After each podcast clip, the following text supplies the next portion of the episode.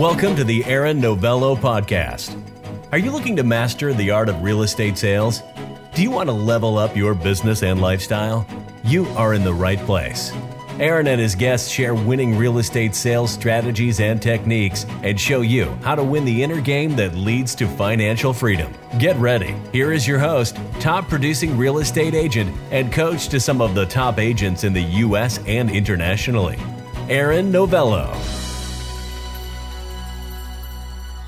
The best way to prepare for a listing appointment is to ask the seller some questions. Some people call it to pre-qualify the seller. And do you just automatically go out? Your eyes got really big and you looked at me like, that's ridiculous. Like, why would I ever do that, right? Well, some people would say, yes, I'm going to list my home with you. And I would go over and ruin the presentation because I was presenting in a way where it wasn't conducive to taking a lot of listings. I've seen agents that are like, dude, they said, yes, they're going to list their home with me. And then I ask them when they come back, they're like, no, I didn't take it. And I'm like, well, what happened? You can still ruin the presentation. Uh, at that point, you're just trying to increase the chances. Welcome back, Novello Nation, to another episode of the Aaron Novello Podcast. On this episode, myself and my boy, Mister Jose Luis Morales, are going to have an in-depth conversation about how to prepare for the listing appointment, right? And what I'm aware of is, you know, preparing for a listing appointment is critically important if you want to be effective and efficient. According to the Association of Realtors, if an agent goes on one hundred listing presentations, they only actually take twenty listings. And that's pretty interesting. It's only a twenty percent conversion ratio. Now, my personal conversion ratio is about eighty, eighty-five percent. I know Jose's is similar. And, you know, we worked on that over an extended period of time as he was coming up in the game. And now he's a listing machine. So, you know, I'm excited to have this conversation and add value to the community. How about you, Jose? I'm I'm excited too, because I think it'll help a lot of people.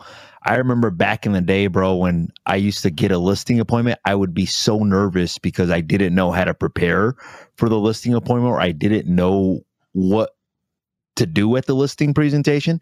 So I think that this will help a lot of people, bro. So yeah, one hundred percent. I, what comes to mind, I remember having conversations with you, you know, when we first started working together, where you felt like, man, I'm I'm like half the presentations I'm having to go back a second time, right? And it was mm-hmm. just not enough. It was like inefficient. You had the hustle, you had the will.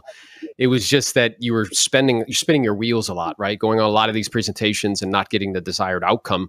And once we made a little tweaks, right? Uh, One of them specifically being pre-qualifying upfront so we can gather as much information as possible, and also use the pre-qualification in preparation for going on the listing presentation as a mechanism to sell, which we'll get into and kind of assumptively close. Then you started to convert at higher and higher levels. So let's walk through this, bro. When somebody reaches out to us or when we're cold calling and we set an appointment, talk talk to me about, you know, the preparation that goes into that. So when somebody sets it says like, yeah, come over, do you just like run over right away and you're like, all right, cool, I'll see you at three? No, no, no, not at all.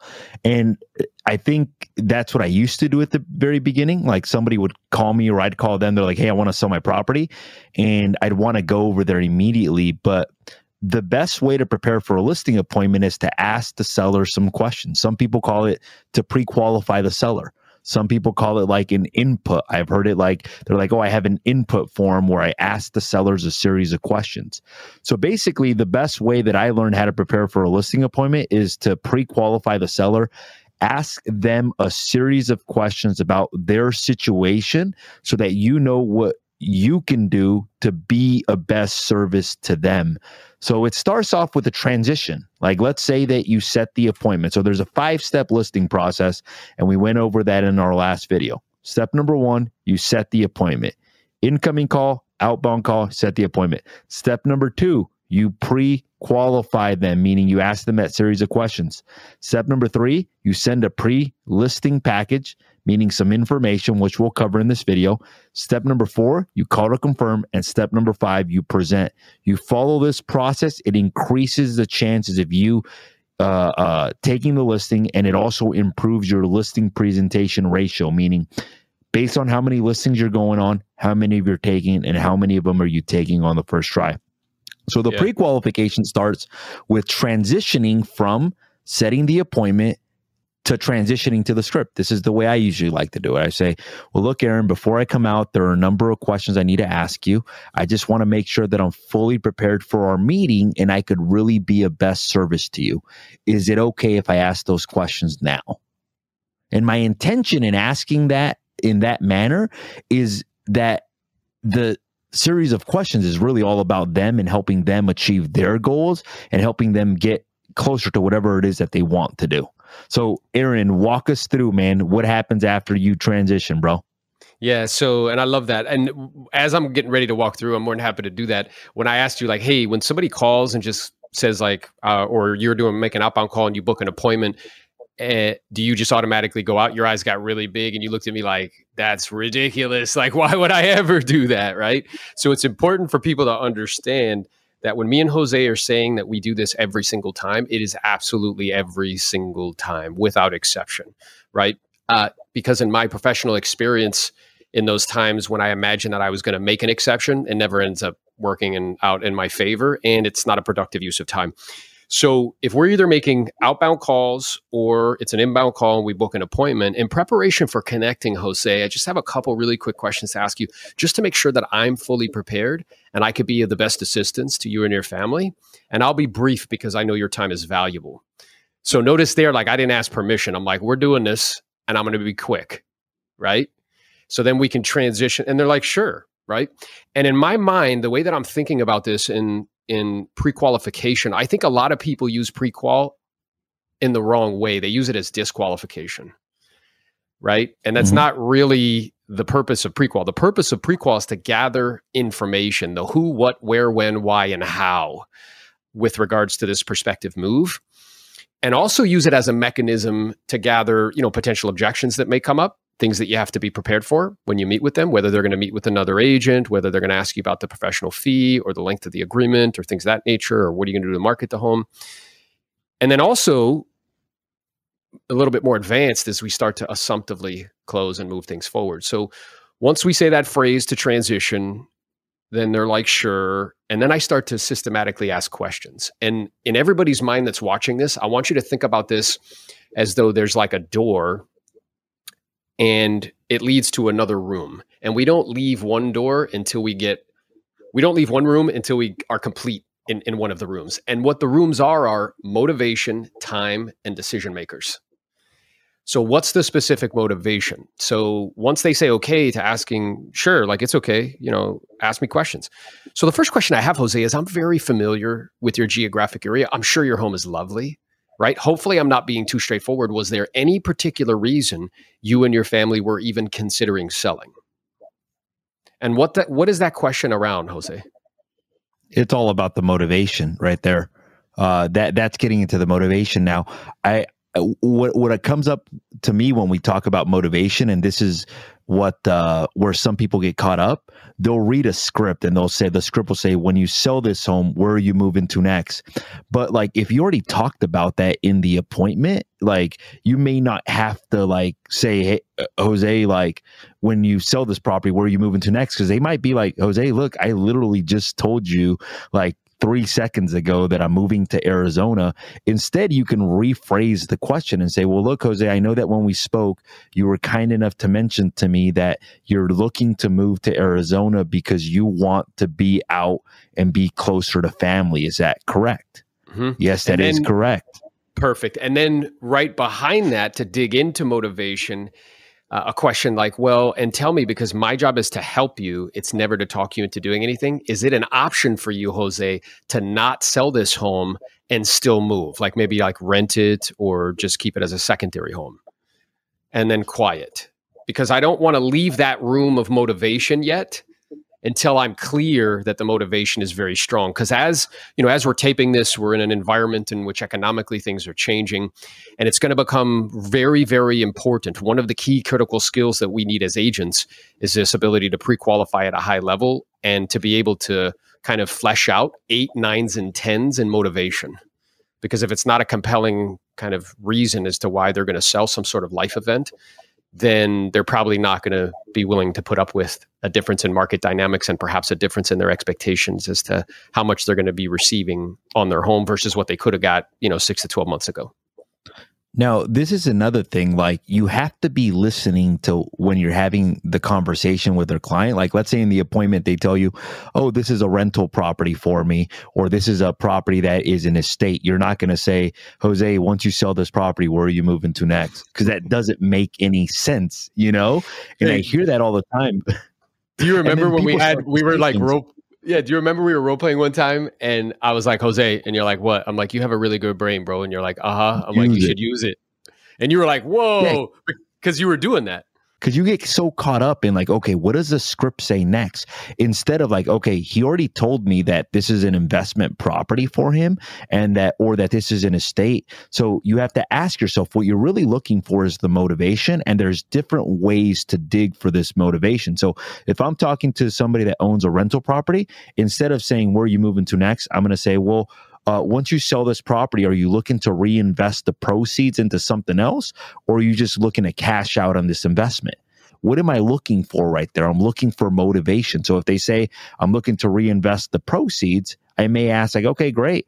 And once you do that, are you looking to reinvest those proceeds here locally? Or are you looking to move that money somewhere else?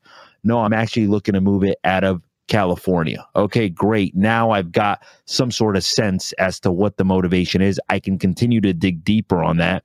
Or if they say, no, look, I'm just looking to cash out, you may ask like, okay, great. And if you don't mind me asking, uh, like, like why cash out on the property and why not just keep the property as a rental property? I mean, or you can say like, well, Jose, gosh, it sounds like a great rental property. I mean, it sounds like it's been producing tons of cash flow for you. Like, why not keep it versus cashing out? And then I'm like, well, look, I'm really tired of being the landlord.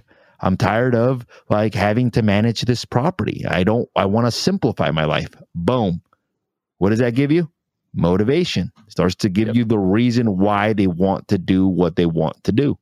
That's exactly right. And when you break that word down, motivation, it's motive to take action. It's a reason for doing something. And it was interesting because as you're speaking, those exact things were coming up for me. It's like, well, you know, I, I imagine this has been a really good rental for you. And I know the rental market's, you know, been very strong over the last twelve months. So hopefully I'm not being too straightforward. Was there any particular reason that you wanted to cash out versus just continuing to be a landlord? And then quiet. And they'll tell you, well, you know, like I got maxed out depreciation. I got to cash out and move on to something else. Okay, cool. And is your intention to do a ten thirty-one exchange and then repurchase something else? Or are you just cashing out completely? So what me and Jose are demonstrating to you is we're, we want to get very, very clear on the why first, motivation, right? The, the motive to take action, the reason why somebody's doing something. And personally, I'm not going to move on till my, to my next line of questioning, which is around time, until I'm clear on that. The, the the other thing I wanted to point out, bro, is I've seen other scripts, and this is not me talking bad about anything else, but the way that we're teaching you guys to do it is, is I've seen other scripts that are like, if what I, they, the first question that they start off with is, if what I say makes sense and you feel comfortable and confident that I can sell your home, are you planning to list your home with me? And sometimes that's too direct of a question for some, some people. I remember when I would ask that, people would be like, well, Jose, look, I haven't even met you. Like, like, uh, I haven't, the, I don't even know what you look like. I, I, I don't know anything about you. Or, and it's, it may come off like it's too strong. So the reason I like to start off as motivation is it gives me a little bit of time to better understand their situation. I'm still going to ask the question, if, if what I say makes sense, are you planning to list it with me? I'm just going to ask it at a different time instead of asking it at the very beginning, because it gives me a little bit of time to fully understand their situation and almost like make it more about them than about me.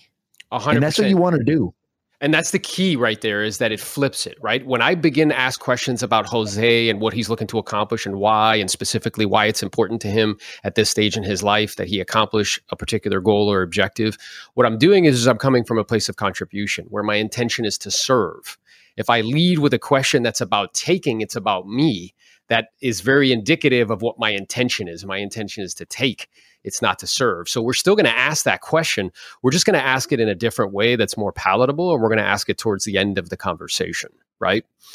And uh, I think that's a critical point for people to be aware of, because the tendency for a lot of people is to lead with I, I, I, me, me, me, and what's in it for me.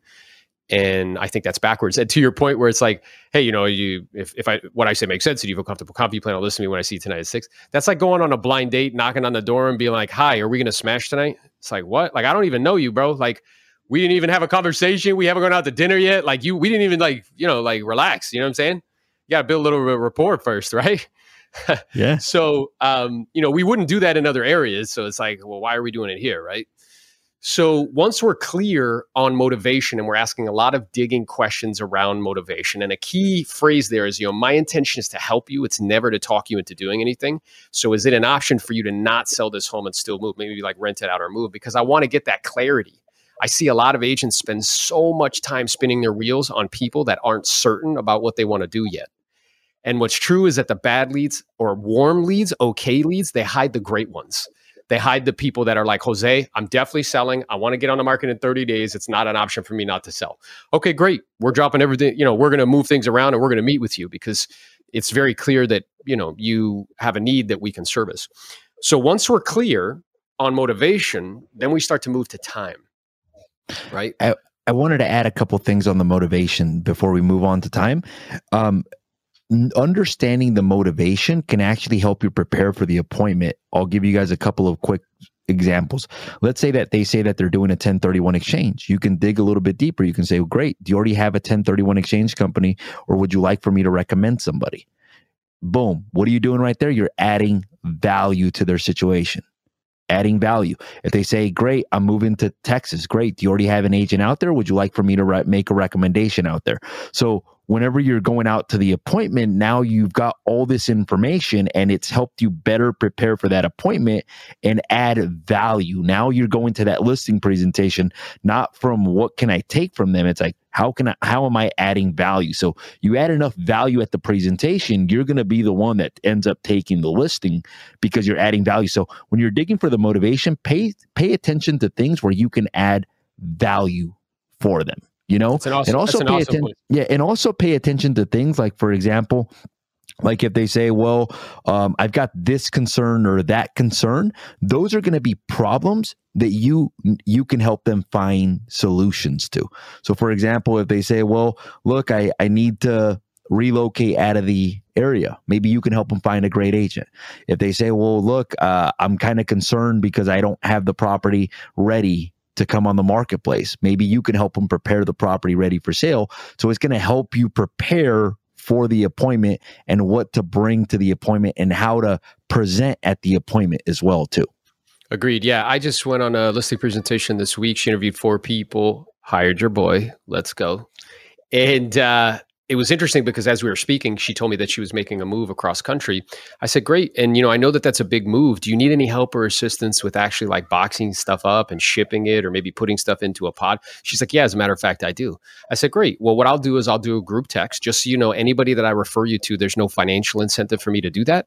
These are just people that we work with all the time and know and trust. And because we refer them so frequently, they treat our clients exceptionally well and give them very reasonable rates and service.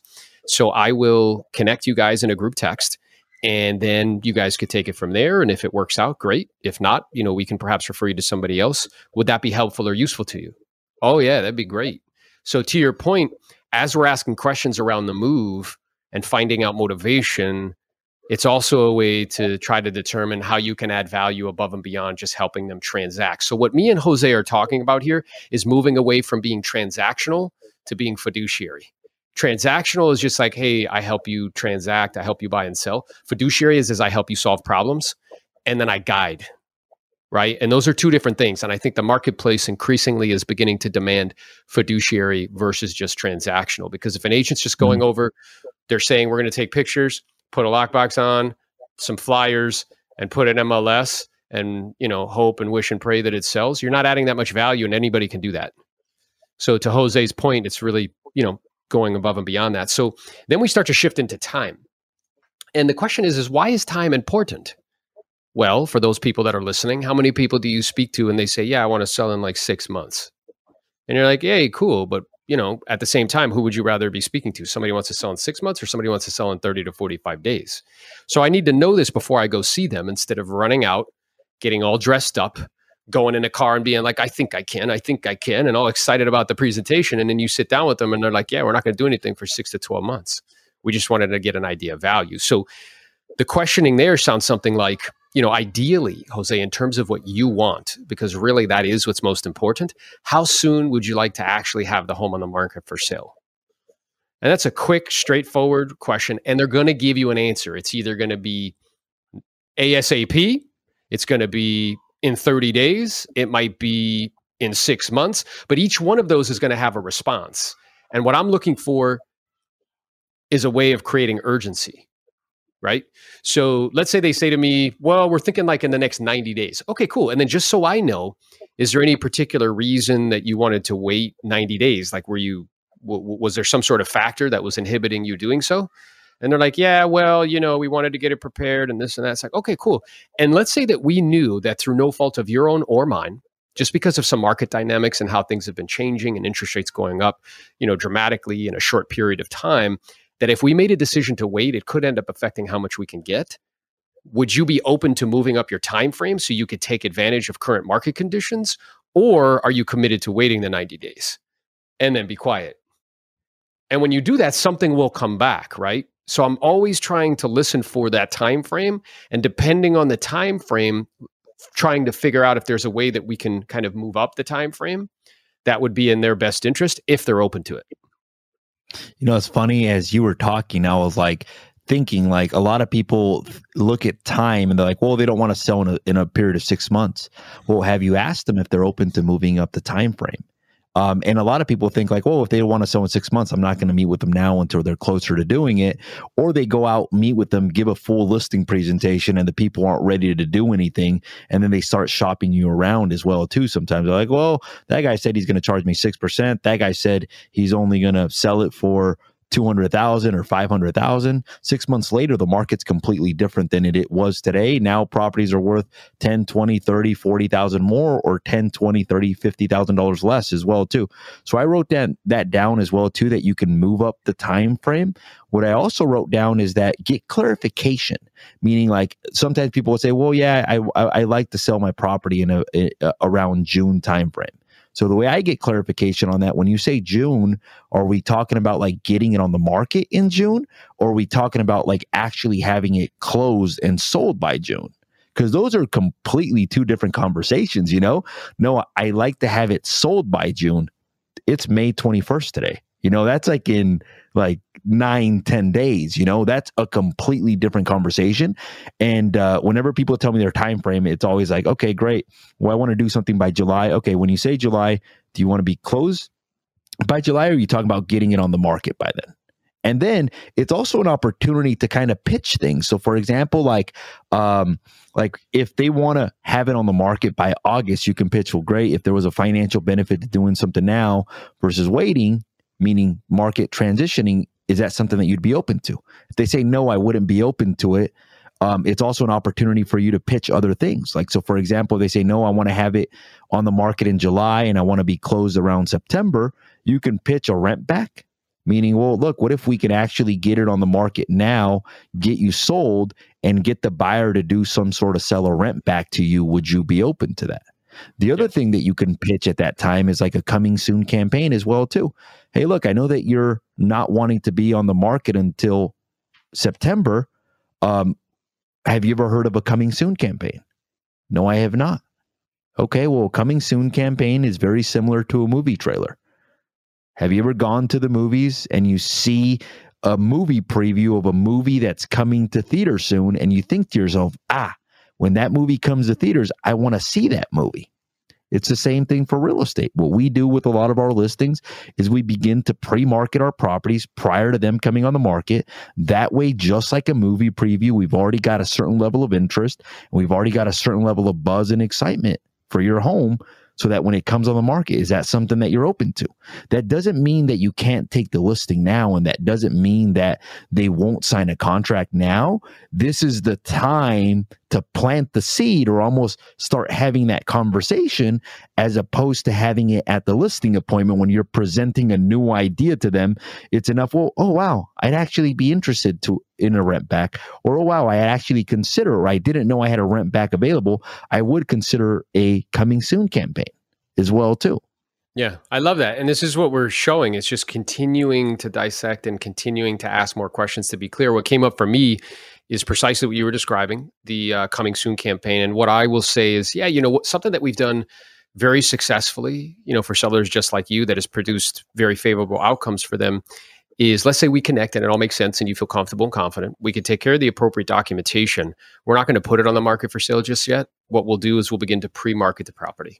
We'll let people know via social media and different channels it's getting ready to come on the market. The goal and objective there is to build up a lot of interest, kind of a lot of buzz. So when it is ready in two or three weeks or a month, we just have the professional photographer come out and we open up the floodgates, and hopefully that results in a lot of showings and offers. I guess I'm curious, is that approach something that you would be open to? And then quiet. And they'll tell you like, yeah, it sounds great. Okay, cool. Right?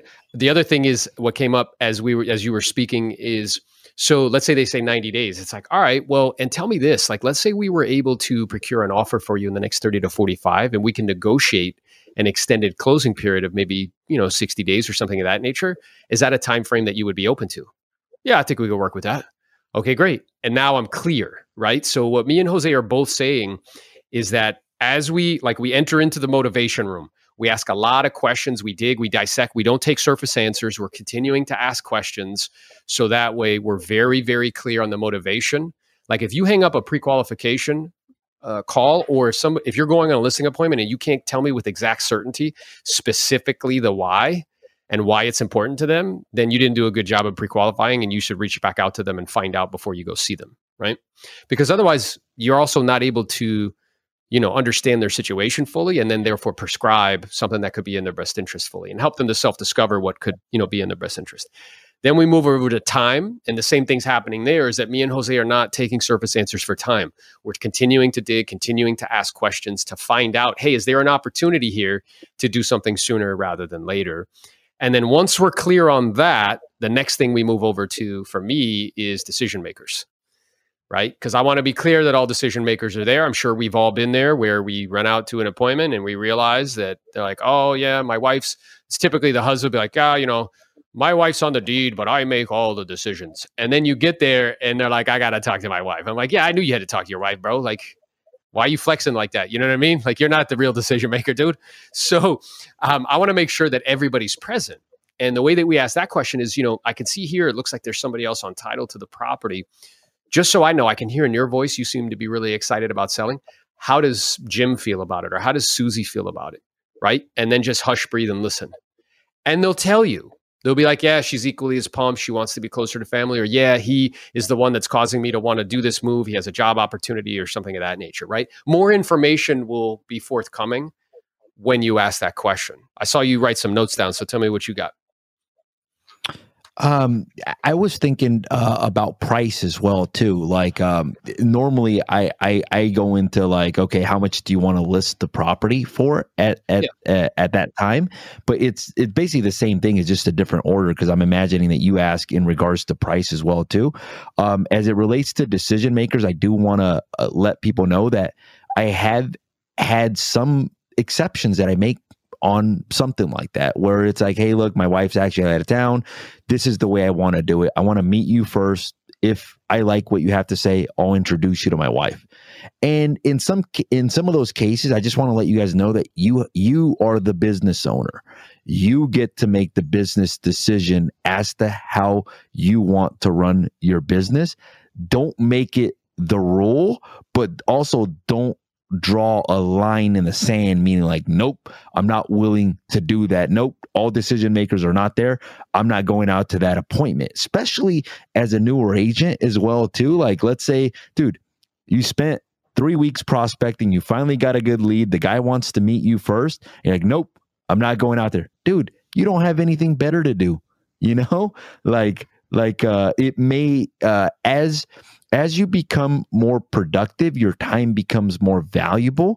And as you be, your time becomes more valuable, you want to go into situations where uh, you're being more efficient, and also that uh, increase the chances of, of you uh, being able to help them do what they want to do as well too. So just, I just want to um, give a little bit of a different perspective on that as well too. Yeah. I think that's, there's accuracy in that, where it's the exception. It's not the rule. Exception. Yeah. So the, there's an exception a handful of times. At the same time, if we do that more often than not, then more likely than not, it'll lead to kind of spinning wheels. Yeah. And as as I get more productive, I know me and you typically are not going to be listing one hundred plus homes a year. Like, I'm not going to be meeting with people if all decision makers aren't there. I may make an exception one or two times out of one hundred fifty listings, but it is the exception, right? So once I'm clear on that, we have all decision makers present. Then we start to get into some other questions. Now, Jose mentioned regarding price. Now, the way some people have been trained to do that is, you know, I study prices every day, so therefore I assume you'll list with me at a specific price that'll cause it to sell. Is that correct? And what I'm aware of is that's built in an environment for an environment in which consumers didn't have access to data and information. Well, there's this thing called the internet, and that's come around over the last twenty, twenty-five years. And now people have access to data and information. They probably know more about home values than most agents do. So like, that question doesn't make sense in the environment that we live in now. It's built for a different environment. So the way that I ask that question is like, you know, Jose, you strike me to be someone who's pretty savvy, you know, so I'm sure you've been online, looked at some of these sites that give estimates of value. So I'm wondering, did you have an idea of realistically what you were thinking in terms of price? Now, the way we say it that way is very specific reasons. You strike me to be someone who's pretty savvy. Everybody loves a compliment. Flattery always works. They're like, yeah, you're damn right. I am. I'm pretty savvy, right? And then um, once I asked that, and it's like, yeah, and I'm sure you've been to some of these sites. Notice I'm not, I'm not mentioning names because those guys are trying to eat our lunch, so I'm not going to give them free promotion. I'm sure you've been to some of those sites that give estimates of value. So did you have an idea at all of realistically? Now, the reason why I use that specific word is that everything about after the word realistically has to be realistic. So did you have an idea at all of realistically what you were thinking in terms of price? And then be quiet.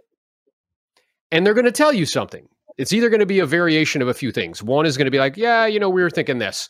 Or one is, well, you know, I kind of want to hear what you have to say first. Right? So it's kind of a variation of a few things, but that's really the only responses that you're going to get. I want to hear what you have to say, like that sort of thing. So let's say they say to you, well, yeah, you know, we were thinking this. Okay, great. And I appreciate your willingness to share that. My intention in asking is really just to gauge your expectation. My goal and objective, provided the opportunity, is to help you maximize value and get you every penny possible. I'm also the mindset, Jose, I'd much rather earn your business with integrity, being honest and straightforward about what's reasonable and realistic, versus promising you something I know is not going to happen and not be able to deliver. So in preparation for us connecting, myself and team and staff are going to be doing a lot of homework, and we're going to send you an email to your email address. And in that email, amongst other things, will be an updated market analysis that I'll bring with me during our time together. And what we'll look at is what's active on the market right now and not selling, with pictures, so we can compare apples to apples. Then we'll look at what has sold and closed most recently, because of course, as you know, what something's worth is what somebody's willing to pay and what they had to offer and how much they got. And from all of that information, we're going to determine together as a team, not a pinpoint to the penny in terms of price, but instead a very tight, realistic range as to what would be reasonable. Does that approach make sense to you? And they're going to be like, yeah, makes perfect sense. And also what I'm doing there and how I'm structuring that, I'm including them in the decision-making. I think the training and what people would receive previously was like, I know and you don't. But that that exists for a world in which consumers don't have access to data, where I can go in and be like, I know and you don't. And that's not the world that we live in now. So instead, this approach is very much so coming from a place of inclusion. It's like, look, this is your property. I know you have access to data. I know you're checking these sites every day. So what we're going to do together as a team is, is we're going to look at this data. And as specialized knowledge becomes, like as information becomes free, specialized knowledge becomes more valuable. So I'm here just to help you to interpret and to consult. And ultimately, you're the boss. You'll decide how we wish to proceed, and whatever you decide, I'll support you. Agreed. And then when you're digging for uh, the price, just know that they don't have to give you like an exact number as to what they want to list it at. You just have to have some sort of indication as to where they want to be. Meaning, like if they say, well, look, my neighbor sold house sold at seven hundred thousand. I think mine's better. So I'm thinking higher than seven hundred thousand. Boom. You've got some indication as well, too. Um, and, and then also, uh, sometimes what they'll say is, and you kind of covered this already, they'll say, well, we want to hear what you have to say about price as well, too, you know, and what, what most agents typically uh, do is they say, they'll say, well, like as a professional real estate agent, I study homes and prices every day. Therefore, I assume that you'll list with me at a price that'll cause it to sell. So what price won't you go below? And the problem is that as soon as you say like, what price won't you go below? Like imagine being on the receiving end of that. Imagine you are the person that, uh, that they're like, uh, uh, like what price won't you go below? And it's like, well, I thought you were my fiduciary. I thought you were my real estate agent. I thought you're trying to help me get top dollar for my property.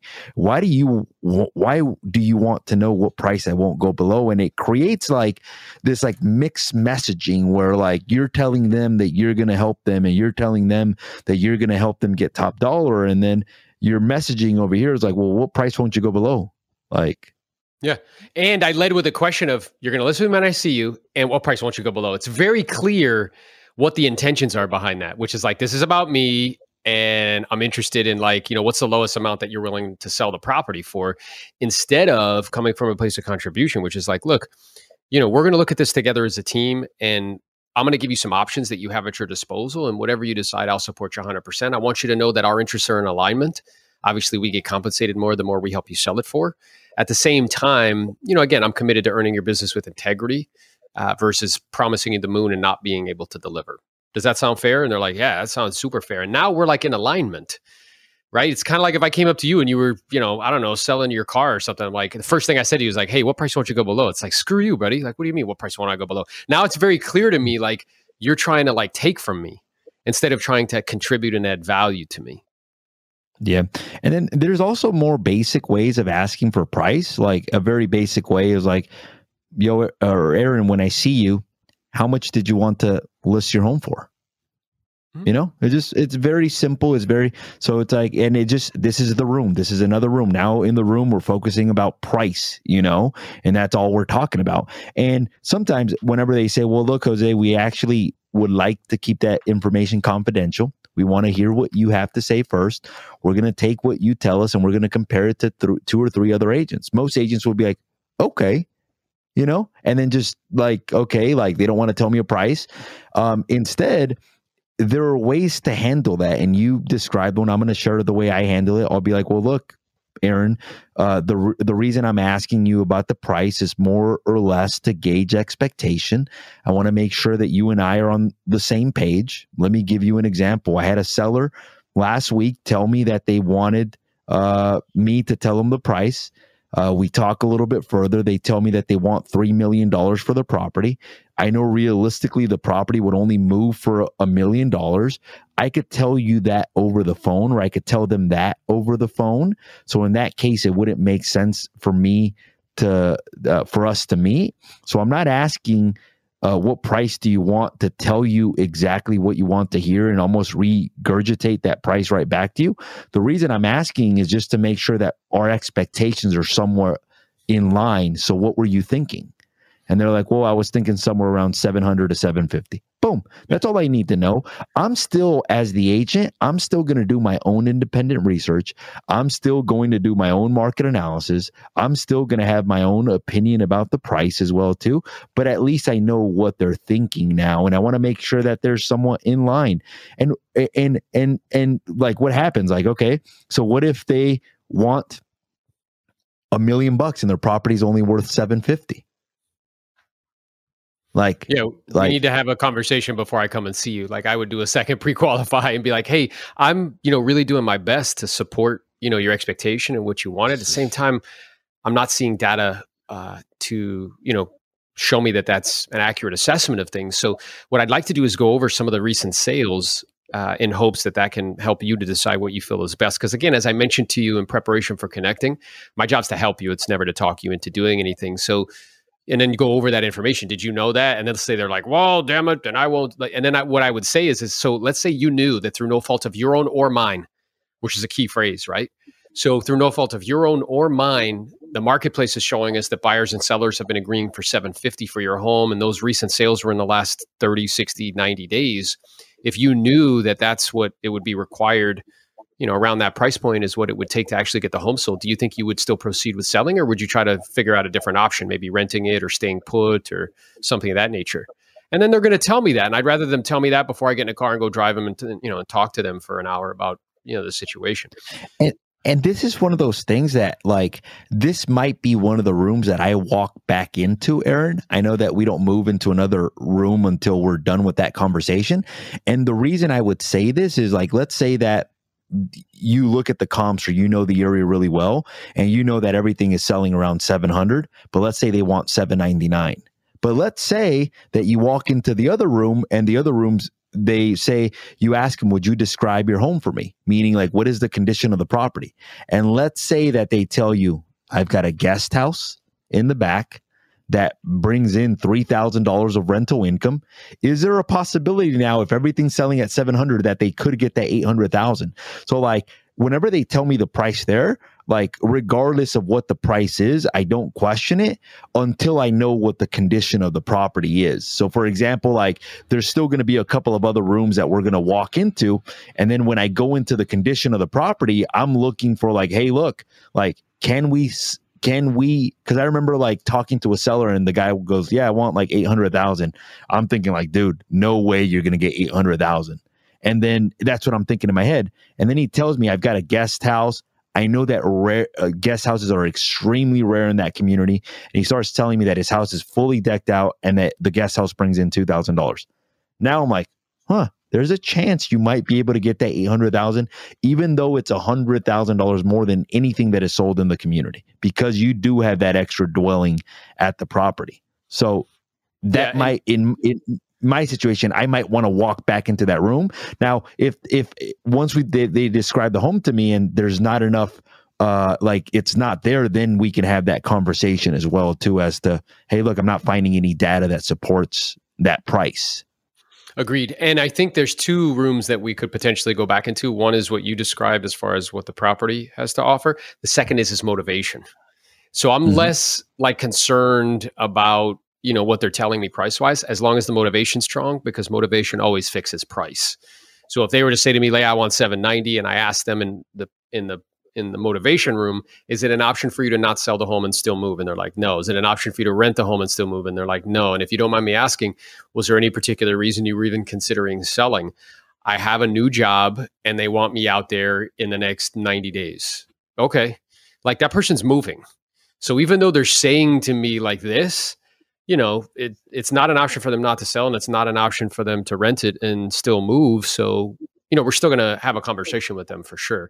So there's two rooms that you can revisit. One is what the property has to offer, and two is motivation. I know that was a good and point. The, That's why that ringer went off. And the key there, bro, is that motivation fixes price. A lot of people like are like, no, like they want eight hundred thousand. The home's only worth seven hundred thousand. But if their motivation is strong enough, like th- they're going to see, they're going to, they're going to sell regardless. And it's either going to be with you or somebody else. And motivation is really the key to uh, taking a lot of listings. You want to get in front of people that are motivated to do something, you know, not people like, yeah, if it happens, great. If it doesn't, then that's okay too, you know? Exactly. Yeah. So, so good. So then we have this conversation. If they push back at you, like we you know, we asked them about price, like how did you, you know, I'm sure you've been to some of these sites that give estimates of value. So did you have an idea at all of realistically what you were thinking in terms of price? And they'll tell you, and, and then you'll say like, okay, great. And then Um, in terms of the property, have you done any changes or modifications to the inside that you believe would affect its value? Examples being like kitchen, bathrooms, or flooring. Because to Jose's point, what he just said, I need to know this information as myself or staff are doing a C M A, because that's going to allow us to get a realistic range. Again, not a pinpoint to the penny, but a tight range as to what's going to be reasonable or realistic based on terms and condition. I mean, based on, you know, features and amenities that the home has to offer. And then what I do is, like, as we're talking about this, I'll kind of guide them. So in Florida, there's certain things they'll be like, yeah, you know, this and this, like, okay. And how about in the kitchen, like countertops, cabinets, appliances, any changes or modifications there? And they'll be like, oh yeah, yeah. Like, oh yeah. Now how about flooring? Is it tile or wood or carpet? How about the bathrooms? Any like vanities, commodes, showers, any changes there?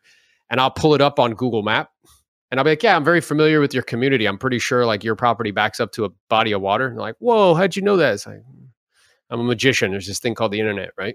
So, um, so, and, and then like major, like heating and cooling systems, the bones, like uh, A C, water heater, roof, any issues there. And in Florida, hurricane impact windows is a thing.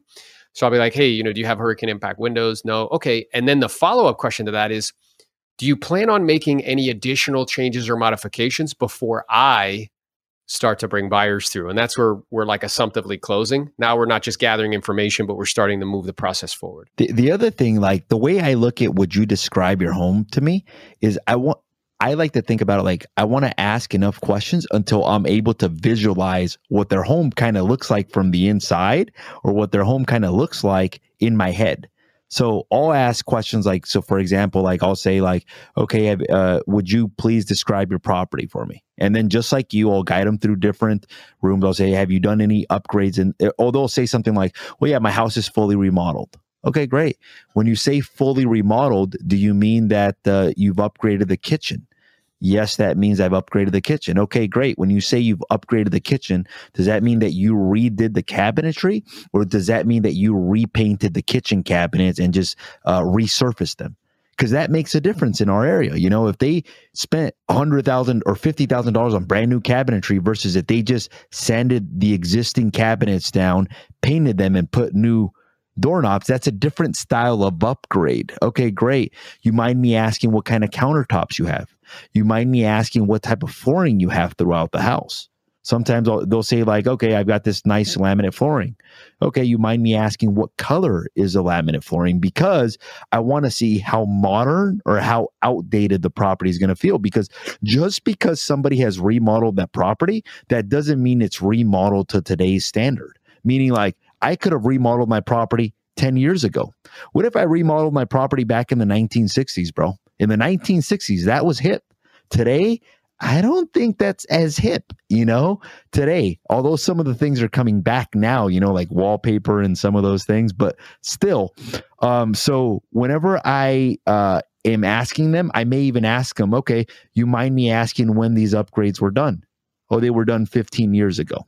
Okay, if I start to see like colors like in my area, like browns or like tans, that's not what's in right now. So it may still sell for a really good price, but it may not sell like if they had the white kitchen, if they had the light gray walls, they had the light gray floorings, that might sell at more of a premium because that is more in line with the styles that are happening right now.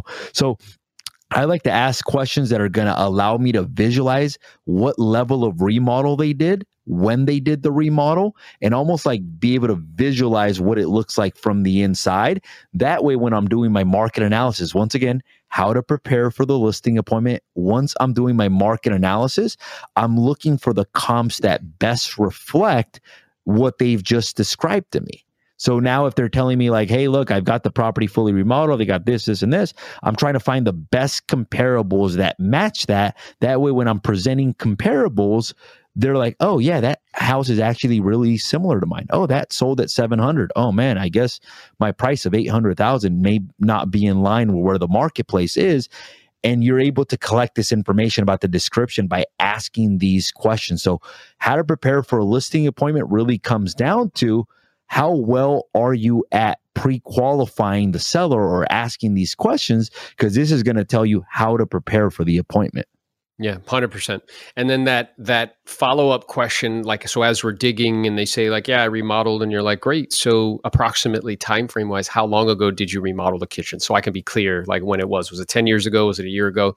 Right. And that'll give you an indication as to if it's modern or, you know, perhaps a little dated. And then if it sounds as though, based on what you shared with me, you don't plan on making any additional changes or modifications before I would start to bring buyers through. Is that correct? And that's where we're starting to assumptively close and kind of move the process forward. And they're like, no, I don't think so. Okay, great. And then I'm going to be preparing for you a net sheet, Jose. So that way we can determine for you dollars and cents what the proceeds will be when it all shakes out. In order to do that properly and professionally, just need a roundabout. Is there anything still owed on it, like any liens or encumbrances or mortgages, or is the property free and clear for you and your family? And then be quiet. What I used to do, because there was a script out there that taught me that says like, well, Aaron, how much do you owe on the property? I would get so much pushback. So the way that Aaron phrased it is key right there. Like, you got to realize that the way that you phrase things is either going to get people defensive, or they're going to be like, okay, that makes sense. And they're going to want to give you that information. So I used to ask him, how much do you owe on the property? And they would get very defensive with that. People would say like, well, why do you want to know? Why does that matter? Oh, I want, and then I would catch myself like almost having to explain things. Well, I want to prepare a net sheet. Oh, don't worry about the net sheet. I'll prepare the net sheet myself, or just make the net sheet based on what uh, that I owe zero, and then I'll do my own numbers on it. But by you asking that, sometimes that leads to a little bit of distrust. So by by letting them know why you want to know how much they owe, it almost opens the door. I ask it in a very similar way, way where I say, well, um, Aaron, I want to prepare what's called the seller net sheet for you. This is going to let you know net, net bottom line, what you can expect to receive at closing after escrow, title, and any commissions. Is there still a balance still owed on this property, or is the property paid off free and clear? And yep. Typically what I get, they'll say, no, there's still a balance. It's about four hundred thousand dollars. Or, or they'll say, no, there's still a balance. Okay. Uh, you mind me asking roughly what that balance is? Ah, it's right about three hundred fifty thousand dollars. Boom. So you got to remember, guys, that like whenever you're looking at a script, it's more about like a room and having different ways of asking the questions in a way where it doesn't get people defensive, but it still gives you the information that you want. So by us asking it that way, we're still getting the loan balance. We're just asking it in a way where it doesn't get people defensive instead of, Aaron, how much do you owe on the property? Why yeah. do you want to know? Why yeah. do you want to know how, how much I owe on the property? How much do you owe? What price won't you go below? Are you going to list with me when I see you? It's like, it's very clear, like what the intention is, right? Versus what we're doing here is I'm, I'm sharing with you not only why, but that it's in your best interest. So I'm going to be preparing a net sheet for you and your family. So that way you guys could see dollars and cents, what the proceeds would be that you can take with you to Oxnard, that you can take with you to Florida, that you could take with you to Texas. In order to do that properly and professionally, just need a roundabout. Is there anything still owed on it, like liens, encumbrances, or mortgages, or is it free and clear?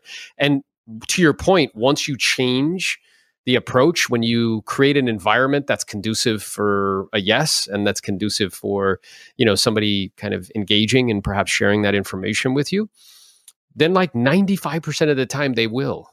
Versus the other one, which was like, you know, a large portion of the time they get defensive and they push back. But I need to know this information. And the reason I need to know this information is is so that way I can help them, and for me to determine too, as we're doing this homework, just to ensure that there's an equity position, right? If they tell me that they need one hundred percent, I need one hundred grand, otherwise I can't move, and I know how much they owe on the property when we're doing the homework. If the homework doesn't support that, now it's time to do a second pre-qual column, tell them what I'm seeing, and have a conversation before we connect. Now, a lot of people think that you win listings at the listing presentation. You can actually win the listings in the pre-qualification script, meaning that like, depending on how they feel about the way that you're asking the questions, that is either going to give them a negative impression of them or a positive impression of them. I went on a listing presentation against one of my buddies, and obviously I took it, you know? Ah, this guy, like, obviously, like, let's like, go, let's go. Like a, like a champ, you know? But what they told me is that he asked very similar questions to what I asked. What they told me is that um, they felt like he was asking too many questions, or that it was too... Um, too abrasive. And the reason is not that he was asking too many questions. It was the way that he was asking the questions was more about him versus them. So what I tell people is you can win or lose a listing presentation on the prequel, because they're either going to end that conversation with, man, that was a really pleasant conversation, or man, that guy asked me a lot of questions and it felt like an interview. Felt so, like an interrogation. Interrogation. Right? Now, now this is a presentation as well too. The prequal is a presentation, and because it is a presentation, it should be something that you're practicing, meaning something that you're practicing on how to deliver this in a way where it makes the consumer feel good. You collect the information that you want, and also it allows you to be fully prepared for the listing appointment. A hundred percent, man. And what I'm aware of is, is I think a lot of people A lot of agents imagine that the listing presentation is only when I physically go to their home. Nah, mm-hmm. This is the beginning of the listing presentation. And to your point, if you do this right and you nail it, right, you nail the presentation, and then you send, which we will probably do another video on and talk about, like the pre-listing information that gets sent out before I go see them and some additional steps that we take, you know, eighty percent of the decision's made before I even step foot in their home, right? I want to equip them with all the information that they need to make a decision before I even connect with them. And the reason why we're doing this is because we live in a world in which technology has changed our expectation, has changed our behavior on how we make decisions, right? And you're used to now in this day and age doing a lot of your own homework and coming to pretty much a conclusion before you speak to anybody, right? And that's, I want to create the same environment for them. And then when I speak to them, then I show up dressed fresh like a million bucks. And then what comes out of my mouth is, you know, different than what other people are seeing. We're coming from a place of contribution. We're also ninja salespeople. Then, you know, we convert at high levels. So we only have a couple more questions on this prequel that I want to get to uh, because I know everybody's time is valuable here. So once they say like, yeah, here's how much we owe, great. And I'm imagining based on what you shared with me that you're not interested in acting like a bank and holding a note for a new buyer. You just want for me to help you to get all the cash out. Is that right? And they're going to be like, well, yeah, I mean, that's what I want, right? But that's just a way to assumptively close there, right? Do you want me to help you to get all the cash out? And they're usually going to be like, yeah, because very few people want to, you know, hold a note.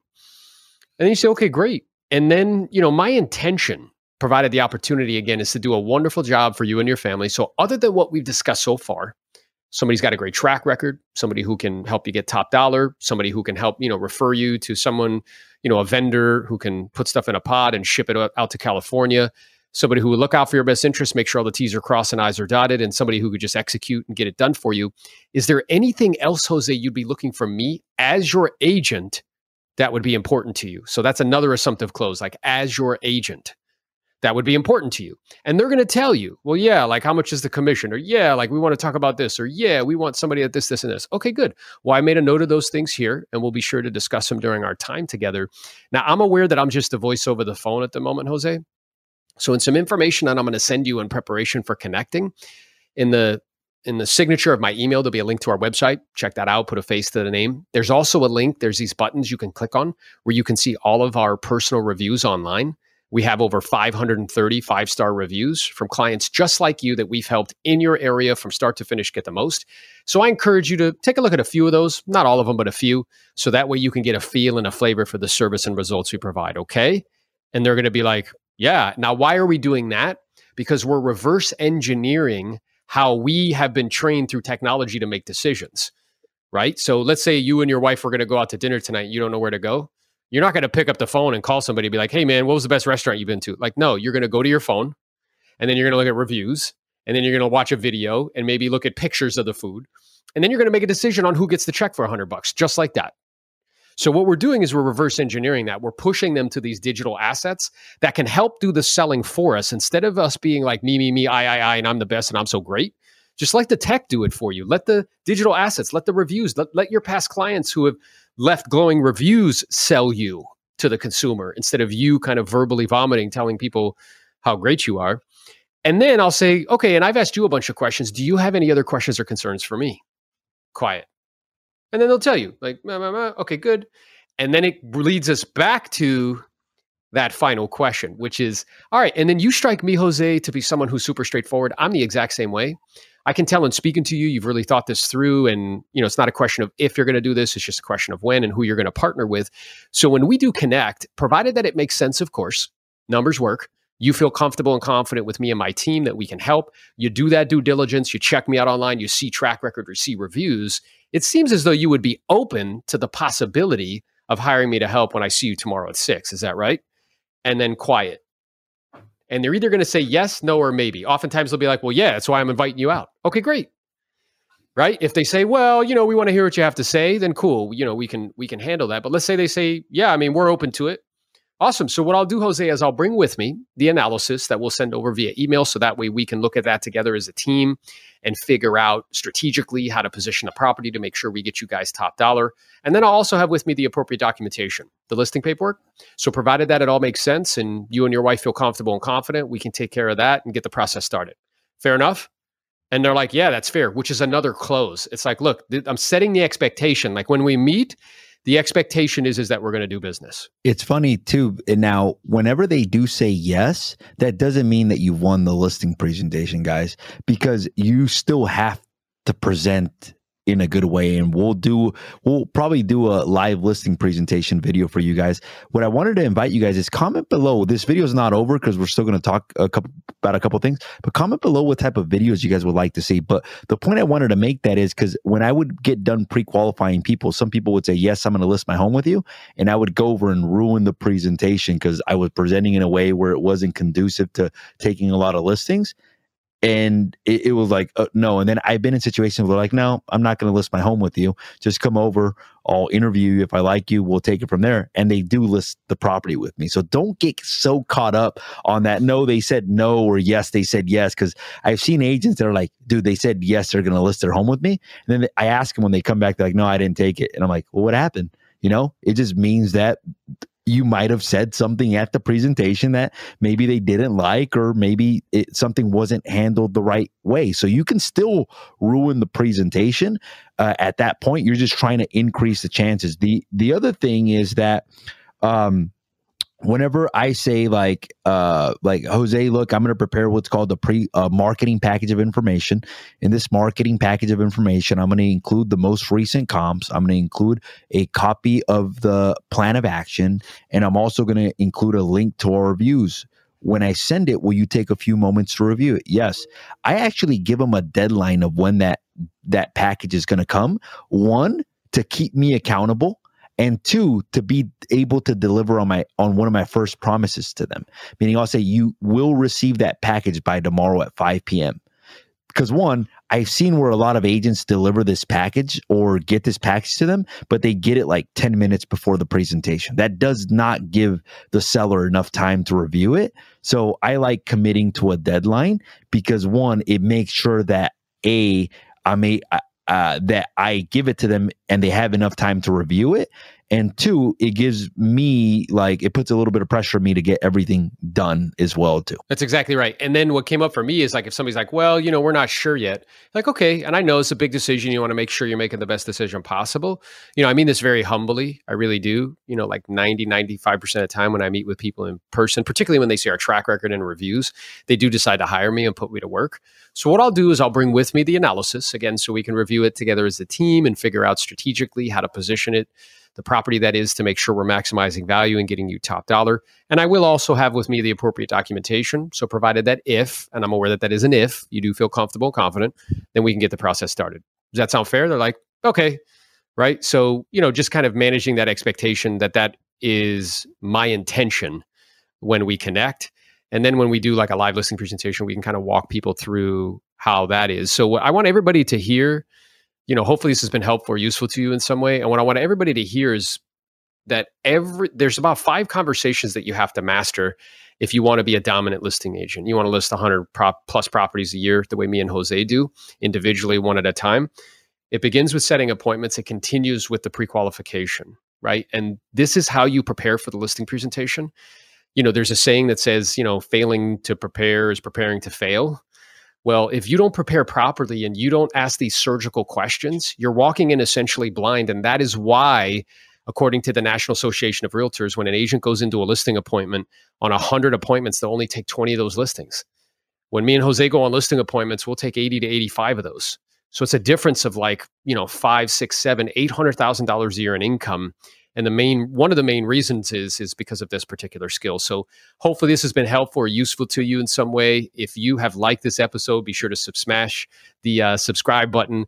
Uh, be sure to like the episode and then go ahead and share it. You know, if you think there's other agents out there who could, you know, benefit from uh, our time together today, go ahead and do that. So uh, be sure to look out for the next installment of these five kind of master level conversations about listing property in high volume. And what we'll be talking about on that one is, you know, what information is being sent out before we go and see them and that whole process, right? Because there is a S O P for that, a standard operating procedure.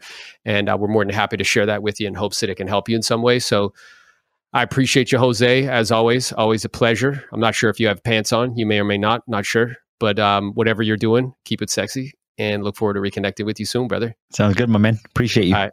Yep. Later. Thank you so much for listening to the Aaron Novello podcast. Be sure to subscribe and follow Aaron on Instagram at Aaron Novello. Happy hunting.